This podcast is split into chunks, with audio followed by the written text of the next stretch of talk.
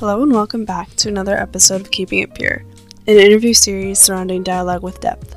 Come join us. After a long hiatus, Keeping It Pure is back. Thank you for the support, encouragement, and questioning that came while I was taking time off. The demand pushed me and made me realize the commitment I made to myself by starting this project and to listeners. So, the topic for this episode came out of the blue. While I was brainstorming possible episode ideas, rejection really wasn't on my brain at all. What inspired this episode was around three or four months ago, I experienced a small rejection that, in the bigger picture, was harmless, but it really caught me off guard and affected me more than I would want to admit. I ended up getting emotional, and I'm not a crier at all. It actually takes quite a bit to make me cry, and if I do cry, it's not often unless something is very stressful and emotionally impactful. And this isn't to shame anyone for their tears, because crying is very therapeutic and healthy to relieve the pent up frustration and stress. But personally, I'm pr- pretty private and I don't like to cry in front of others, much less at all. The rejection I received actually brought up all these feelings. Unlike the rest of my ideas and thoughts that live in my notebook, this specific topic came in the form of a letter addressed to you from my personal experiences.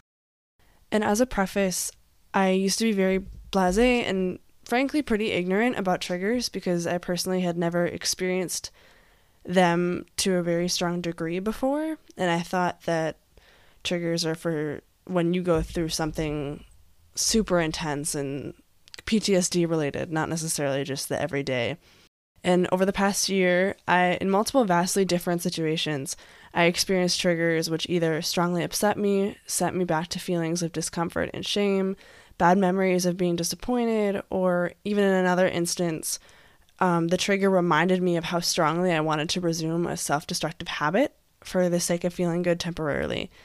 And for those of us who haven't really experienced triggers in the sense of addiction, relapsing into negative mental spaces, abuse, triggers are very real and you shouldn't ignore someone's sensitivities because some of them are actually very valid.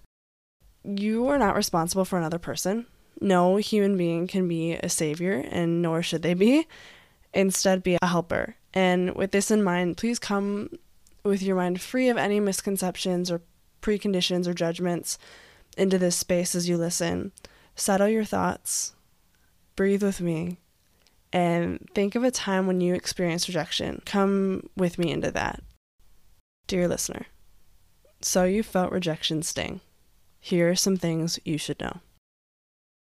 The first of which is you may be asking yourself, why does this hurt? Rejection can hurt more because of past wounds, and it isn't necessarily the person who rejected you that's causing your hurt. The rejection could be triggering negative feelings associated with feeling unwanted, alone, or not good enough, or any other vulnerabilities you may carry. Essentially, the rejection is denying a desire of yours in some way. Just because you're experiencing rejection of any kind, it doesn't mean that you aren't worthy. Doesn't mean you don't have any value to your person and who you are. Doesn't mean your emotions do not have value or your sensitivities you are accepted, you are loved, you are cared for. This rejection doesn't override that.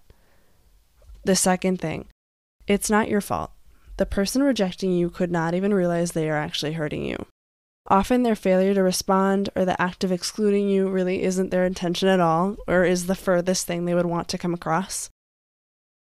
This is very important. Their rejection is not a reflection of who you are you must remember that there are other circumstances and restrictions you cannot see.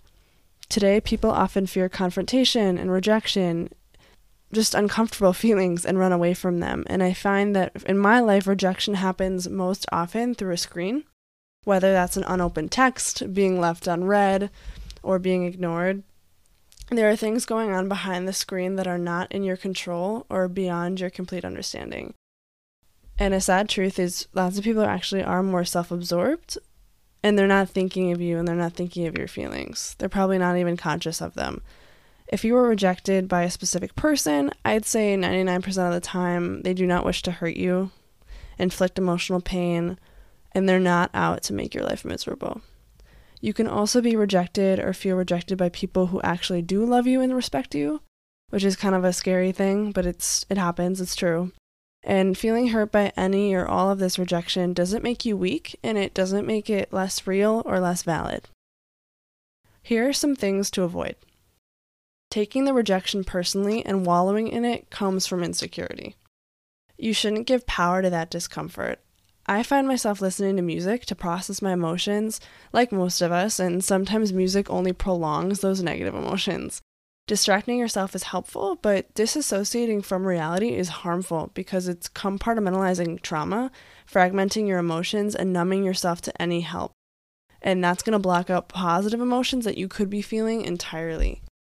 Be around influences that make you smile, get outside, work out. Whatever you do, don't fuel the negative thoughts about yourself or about the situation.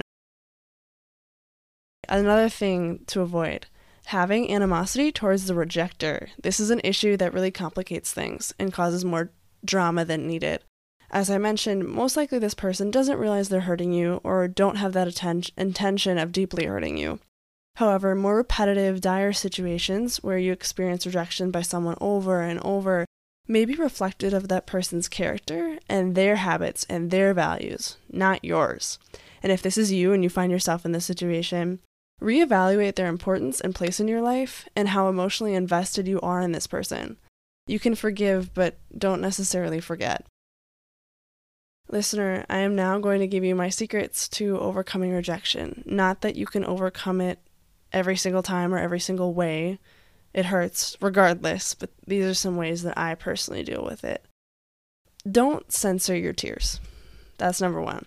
What you're experiencing is not a joke or an overreaction. It's very real. Triggers, as we talked about in the beginning, are real. It's difficult, and lots of people struggle with it. You're not alone. When you are rejected, remind yourself of the people in your life that always accept and welcome you. For me, that's my family, or a lot of my family is super positive that way.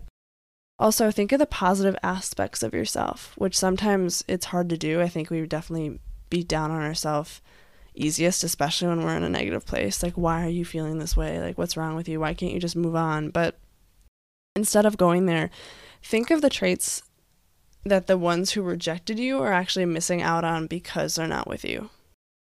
I also encourage you to take a look at deeper past hurts. Big challenge here. Think of the past hurts, wounds that make this rejection so difficult. And sometimes the actual rejection is not the reason you are in pain, which is something I'm learning. Maybe you need to heal from other things, other memories, other experiences, other people's baggage in order not to have that particular instance or situation you're living in the present, that present rejection affect you and bring you down. And this is a personal anecdote from you to me. Uh, before this episode was released, I experienced rejection, obviously, and I brought it brought up all these feelings of past rejections. And I was also working through emotional trauma through, um, or just like bad memories, bad experiences over kind of my hiatus. And I found it really interesting that this episode is just as important as it was when I wrote it months ago as it is now. And in that one moment, specifically, I knew that it wasn't this particular friend or situation that was making me cry, but the accumulation of all those past rejections and being blindsided by all those negative emotions again made me emotional and sent me in a bit of a spiral. Personally, writing helps me heal. I process my thoughts and emotions through writing super duper well. Other ways you could record yourself talking through the rejection you experienced, kind of like what I'm doing right now. Conversing as if you were talking with someone. If you can trust someone with your feelings, call them. Um, call someone you feel comfortable around and who can actually listen to you in real time. And this may not get easier, but you are not alone. From your friend, Ava. Remember to stay pure and tune in next time. Any feedback, ideas, socials, and reference links are in the show and episode bios. This interview series surrounds conversations that we should be having but don't have the opportunity to hear every day. Thank you for tuning in to Keeping It Pure. New episodes release every other Thursday at 8 p.m. Central and are always 10 to 15 minutes long. Today, I encourage you to create content for your life that is pure of heart.